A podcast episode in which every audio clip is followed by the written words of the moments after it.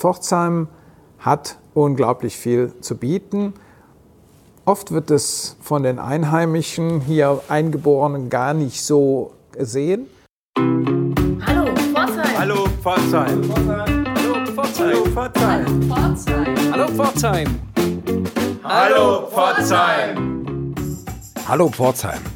Zusammen mit dem halben Hallo Pforzheim-Team hat sich auch das Pforzheimer Kulturleben in die Sommerpause verabschiedet. Doch damit es den Daheimgebliebenen nicht zu fad wird, laufen in den Open-Air-Kinos des Koki im Osterfeld und dem Rex am Schlossberg die Projektoren. Ansonsten geht es aber eher ruhig an Nagold, Enz und Würm zu. Für unseren Kollegen Andreas Ruf, der euch in der letzten Folge bereits zu einem Spaziergang rund um den Schlossberg mitgenommen hat, eine gute Gelegenheit, in dieser Woche einen Abstecher in die Pforzheimer Oststadt zu machen – wo er unter anderem mit Wolfgang Scheidweiler vom 360-Grad-Panorama im alten Gasometer und Frank Daudert im Enzauen Biergarten gesprochen hat. Auf geht's!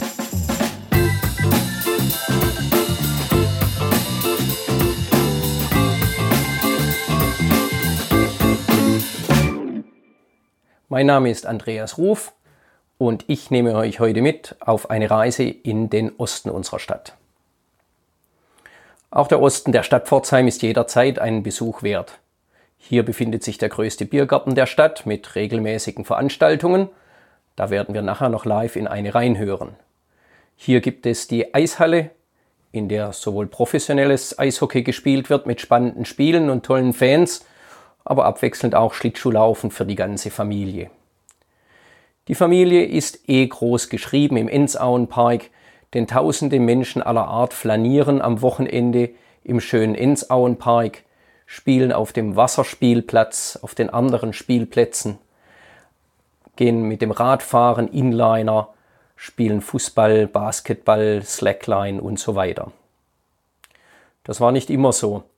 Der Osten der Stadt war geprägt durch das Heizkraftwerk, die Kläranlage und einen Fluss, den man in seinem engen Korsett praktisch dazu bewegte, die Stadt so schnell wie möglich zu verlassen, ohne einen bleibenden Eindruck zu hinterlassen. Die Wende kam mit der Landesgartenschau 1992, die letzte große Gartenschau ihrer Art, die fast 1,5 Millionen Besucher nach Pforzheim zog. Auf der Homepage der Fördergesellschaft steht hierzu Das Motto Natur und Technik wurde zur Leitidee. Aus einem zuvor unattraktiven, industriell geprägtem Areal entstand ein Naherholungsgebiet mit Freizeiteinrichtungen für alle Altersstufen. Weitläufige Fuß- und Radwegeverbindungen führen bis in die Innenstadt von Pforzheim. Durch die umfangreichen Renaturierungsmaßnahmen an der Enz und der Meurach-Klinge sowie die Anlage des Meuracher Weihers wurden vielfältige Lebensräume für Tiere und Pflanzen wiederhergestellt oder neu geschaffen. Somit war ein Problem gelöst und viele Herausforderungen einer Lösung zugeführt. Doch dann kam nach der Stilllegung des Gasometers im Jahr 2003 eine neue Frage auf. Was tun mit dem Kulturdenkmal Gasometer, das für das Gasnetz nicht mehr gebraucht wurde?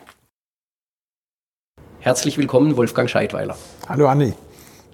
Vielen Dank, dass du für uns Zeit hast. Erzähl uns doch mal, wie bist du damals zum Gasometer gekommen? Ja, als äh, irgendwann 2003 oder 2004 oder wann auch immer die Stadtwerke erklärt haben, der Gasometer ist nicht mehr notwendig für die Speicherung von Gas hier im, fürs Stadtnetz, sondern dafür gab es ja dann die Hochdruckkugel, die daneben steht. Äh, dann hieß es ja, was macht man jetzt aus dem Gasometer? Und dann hat man die verschiedensten Lösungen bei den Stadtwerken angedacht mit dem Ergebnis alles zu kompliziert. Außerdem, dieser Gasometer war voller Teer und sonstiger Dinge aus 100 Jahren ähm, Steinkohle, Gas, was da drin gespeichert wurde. Und dann war die, die letzte Lösung war, man muss das Ding abreißen. Und das stand in der Zeitung und daraufhin habe ich mir gesagt, abreißen, das ist ja relativ schnell. Das Ganze ist ja ein, ein Kulturgut, nämlich äh, ein Industriedenkmal, wenn man so will. Einer der letzten Gasometer. Es gab überall, auch in Pforzheim gab es insgesamt vier von den Dingern. Das hier war der größte, der hier noch stand. Ähm, abgerissen ist ja schnell. Lass doch mal stehen und wir denken auch mal nach. Und das stand dann in der Zeitung. Scheidweiler denkt über den Erhalt des Gasometers nach.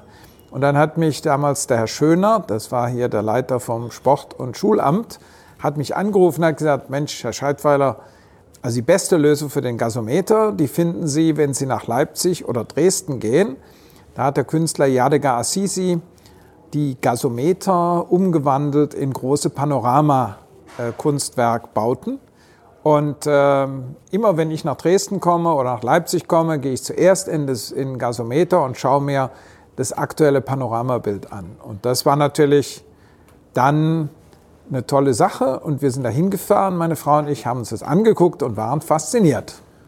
Und da musste man nur mit dem äh, Künstler sprechen und dann einfach das Bild da reinhängen. Damit war der Gasometer in Pforzheim gegründet. Ziemlich so ähnlich, ja, hat man sich das vorgestellt. Ich auch, so wie man sich so sowas einfach und unkompliziert vorstellt. Nein, wir haben natürlich, äh, der Künstler ist relativ zurückgezogen äh, lebt er und ist, man kommt kaum an ihn und an ihn und wir haben dann ihm geschrieben ausführlich, welche Vorteile Pforzheim hat. Wir liegen ja hier im Umkreis von 100 Kilometer leben sechs Millionen Menschen. Äh, wir liegen zwischen den Großstädten Karlsruhe und Stuttgart. Wir sind nicht weit von, also liegen praktisch im Herzen Baden-Württembergs, denn von Freiburg, von, äh, von Mannheim, von Ulm, liegen wir eigentlich sehr zentral, sehr geschickt und deswegen fanden wir es eigentlich äh, einen idealen Standort. Natürlich haben wir in Pforzheim nicht die hohe Besucherzahl wie andere Städte im Ländle, die jetzt auch von Touristen leben, ganz und gar nicht. Wir haben zwar hier eins, das einzige und große Schmuckmuseum, aber die Zahl der Besucher hält sich ja trotzdem noch irgendwo in Grenzen. Und ähm, wir haben dann versucht, den Assisi zu kriegen.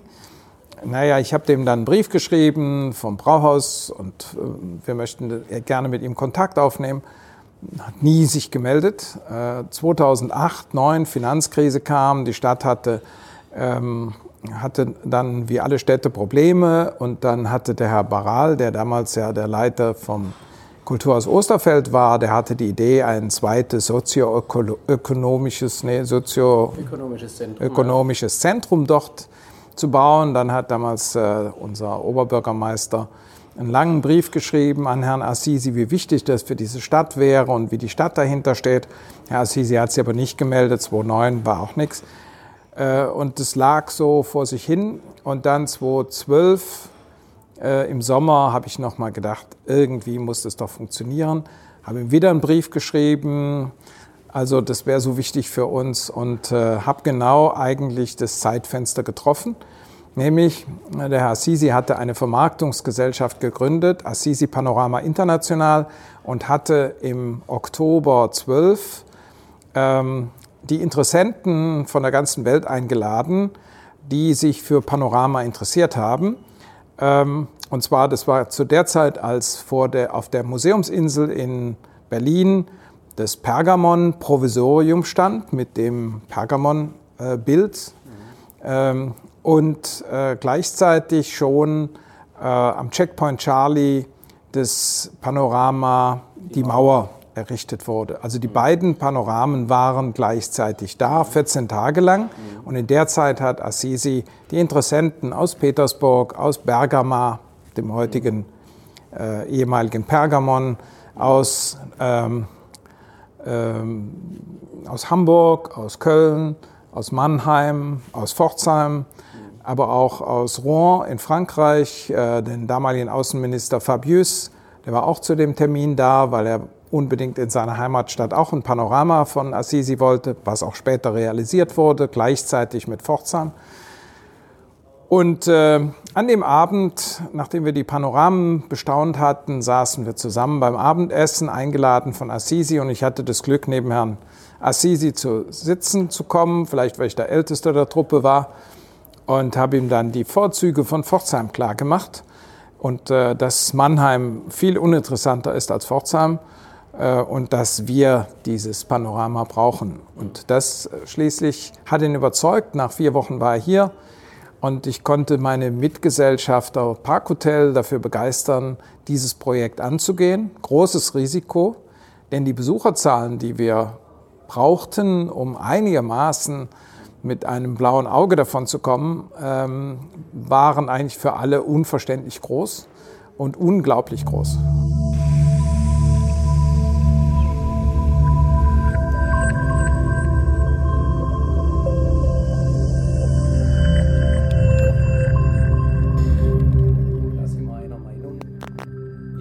Der Gasometer nicht nur ein Ausstellungsraum, das ist er normalerweise tagsüber, ich sag mal zwischen 9 und 18 Uhr, sondern auch ein Veranstaltungsraum. Im Podcast haben wir häufig die Dinge vom Folkclub äh, Prisma äh, drin. Was gibt es noch für Nutzungen im Gasometer? Was passiert da?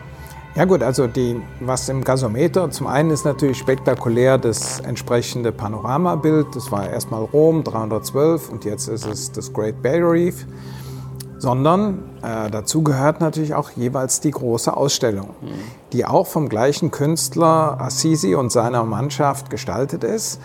Äh, und diese Ausstellung ist nicht die übliche Ausstellung, wie man sie sonst kennt, viel Text, ein paar Originale irgendwo und man bestaunt's und der gebildete interessierte Bürger liest es, sondern die sind so gestaltet, dass sie auch dem, der sich nicht so besonders auskennt, ähm, sehr plakativ sehr klar äh, die Besonderheiten oder die Highlights äh, des, des Bildes erklärt.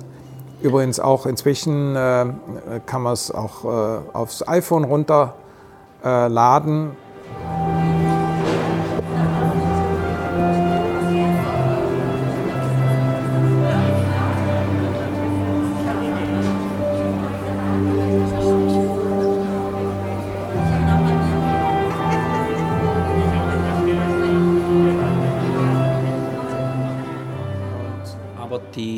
Zusammenarbeit mit dem, ich glaube, Naturkundlichen Museum in Karlsruhe, die ihr jetzt bei Great Barrier Reef gemacht habt, die kam nicht über Assisi. Nein. Das war schon eure eigene äh, ja. Geschichte, oder? Als wir äh, das Thema Great Barrier Reef angingen, äh, sind, ist das äh, Naturkundemuseum Karlsruhe auf uns zugekommen, weil sie die größte, die größte Sammlung von Korallen haben, die lebend dort sind in deren Aquarien. Und die betreuen auch unsere beiden Aquarien, in denen unterschiedliche Korallen sind.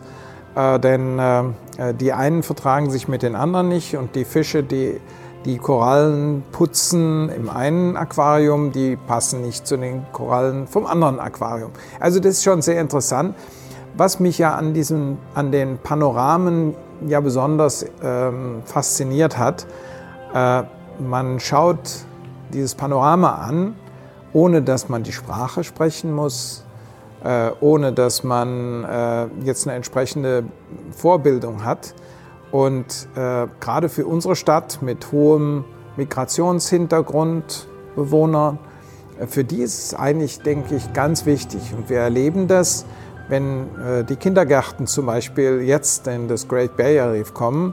Kindergärten sind übrigens kostenlos, selbstverständlich bei uns äh, im Haus gern gesehen, dann sieht man, wie fasziniert die Kinder, obwohl sie vielleicht unsere Sprachen nicht kennen und auch kein Englisch können, denn die Erklärungen sind alle in Englisch und in, in äh, Deutsch. Äh, aber die, die Kinder sind fasziniert und, und sind äh, begeistert und, und, und gebannt von, von dieser Vielfalt und der Größe und äh, sie, sie können unglaublich vieles entdecken. Die tausend verschiedenen Fische, Korallen und sonstiges. Also das war eigentlich das Thema ähm, in dieser Stadt, die sehr unterschied äh, Menschen aus den unterschiedlichsten Kulturkreisen äh, hat, ähm, etwas zu schaffen, was, wovon jeder was hat. Und äh, mich freut es am meisten, wenn ich Leute mit Migrationshintergrund im Panorama sehe. Und das war übrigens, weil das, das ist ja immer noch so ein äh, ein Nagel im Fleisch.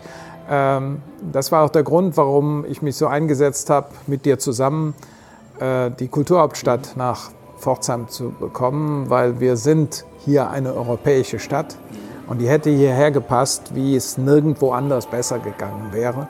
Aber leider haben die... Äh, ist der Kirche an uns vorbeigegangen.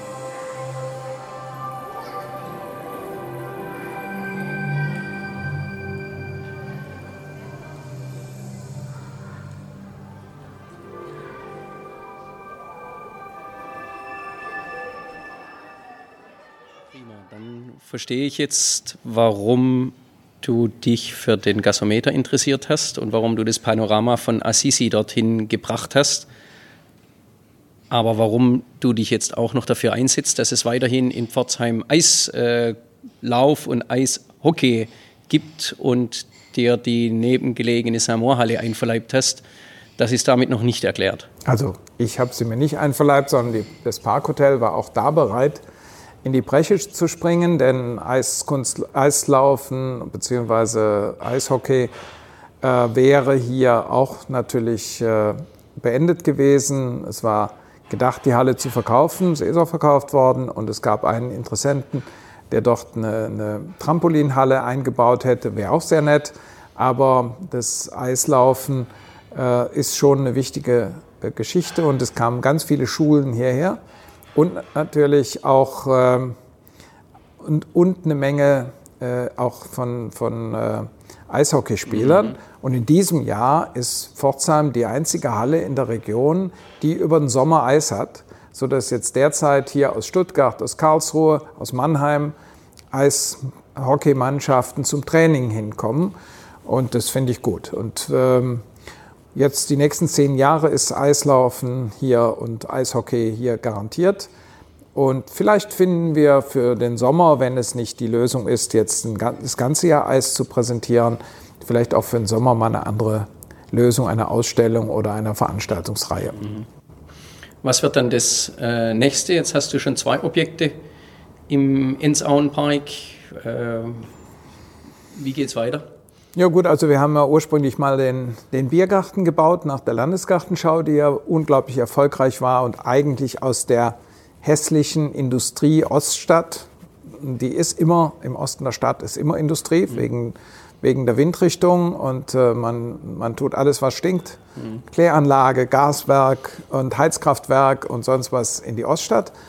Äh, aber die Gartenschau hat daraus jetzt wirklich einen Freizeitpark äh, gemacht und äh, als die Gartenschau rum war, hat man gesagt, jetzt brauchen wir natürlich gerade hier für die Oststadt, die keine Balkone, keine Gärten und sonst was im Wohnbereich haben, äh, braucht man weiterhin ein, eine Flaniermeile und ein Erholungsgebiet.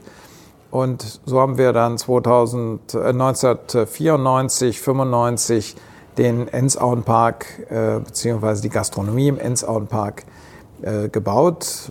Dieses Gewächshaus, in dem die Infrastruktur drin ist, die Küche und äh, Ausgaben und so weiter. Und den Sitzbereich, wir haben damals äh, Kastanien angepflanzt, die inzwischen auch schon so richtige Biergartenbäume geworden sind und Schatten spenden. Und natürlich, wenn wir äh, die letzten Jahre Fußball präsentiert haben, war das im Ensauenpark zusammen mit Herrn Daudert äh, die, die drittgrößte Public Viewing Arena in Baden-Württemberg und da waren wir sehr, sehr stolz, weil es war auch mit Abstand die schönste hier. Und äh, ja, beim nächsten Mal muss man sehen, wie das mit Public Viewing aussieht. Gut, vielen Dank dafür. Zum Abschluss noch eine äh, persönliche Frage. Wir sind ja ein Kulturpodcast. Hast du einen Geheimtipp? Hast du eine Kulturstätte in Pforzheim, in die du besonders gerne gehst oder die du den Hörern besonders ans Herzen legen würdest? Also äh, auch das ist ein, was Besonderes in Pforzheim. Wenn die Leute immer über alles Mögliche meckern und Pforzheim, hm, was ist da schon los? Wenn ich mir vorstelle, wir haben ein gigantisches Dreispachtentheater. Welche Stadt unserer Größe hat das? Kaum eine. Wir haben das Kulturhaus Osterfeld. Das beste mit Abstand im Land, auch angesehenste Kulturhaus dieser Art, also soziokulturelles Zentrum. Ähm, wir haben, wir haben die beste Jazzkneipe, nämlich das Domizil. Domizil. Es gibt keine bessere in der Art, auch in ihrer Art, wie, wie sie ist und wie der Klauschke seinen Jazz seit 30, 40, 50 Jahren hier macht. Wir haben hier den ältesten Folk-Club Deutschlands, Prisma. Unglaublich. Da alle angesagten Leute waren hier und kommen hierher. Und äh, wir haben in Pforzheim wirklich, dann haben wir den Jazzclub, äh, der auch immer noch aktiv ist. Dann haben wir den Jazzclub vom Herrn Bader, der aktiv ist. Also Pforzheim ist neben dem kommunalen Kino, neben zwei großen Lichtspielhäusern, wie man das früher genannt hat, Kinos äh, die Rex und hier die, äh, Cineplex. die Cineplex-Kinos. Also Pforzheim hat unglaublich viel zu bieten. Oft wird es von den Einheimischen hier Eingeborenen gar nicht so gesehen. Das, die Auswärtigen kommen Aber gern die hierher. geschmeckte Rheinländer wie die, wie du es, die sehen das vielleicht. Ja, ich finde das nicht selbstverständlich. Ich Nee, finde das das so stimmt. großartig und wir sollten es nutzen.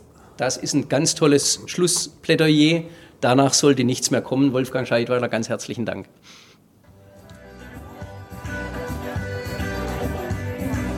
Da hat mich hier der Wolfgang Scheidweiler auf eine Idee gebracht. Und dann bin ich nach meinem Interview einfach weitergelaufen in den Biergarten vom Enzauenpark und habe für euch mal dort die Stimmung eingefangen. Hört doch mal zu.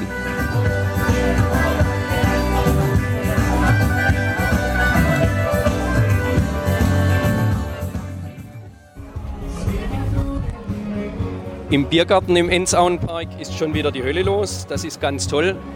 Ganz spontan habe ich Frank Daudert angesprochen, den äh, Wirt und Betreiber vom Enzauenpark, dem größten äh, Biergarten, den wir hier haben.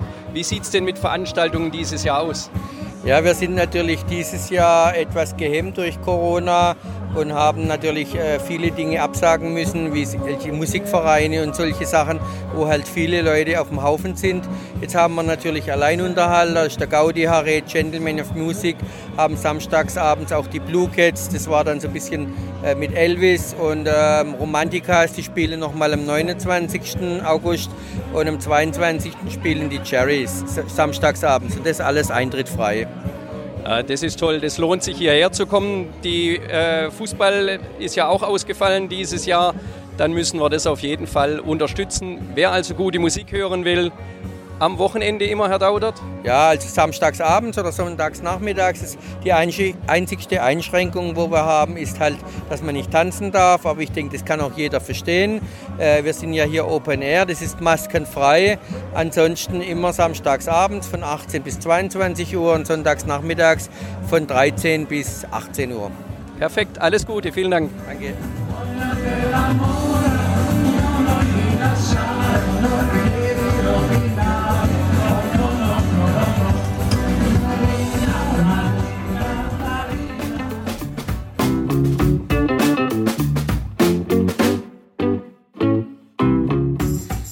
Vielen Dank für den schönen, ereignisreichen und informativen Ausflug, Andreas.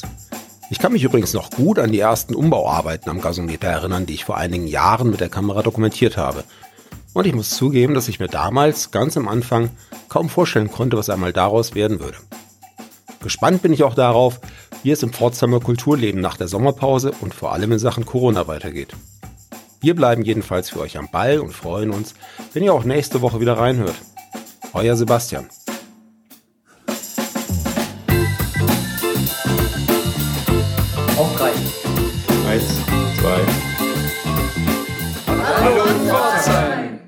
Das war noch durcheinander.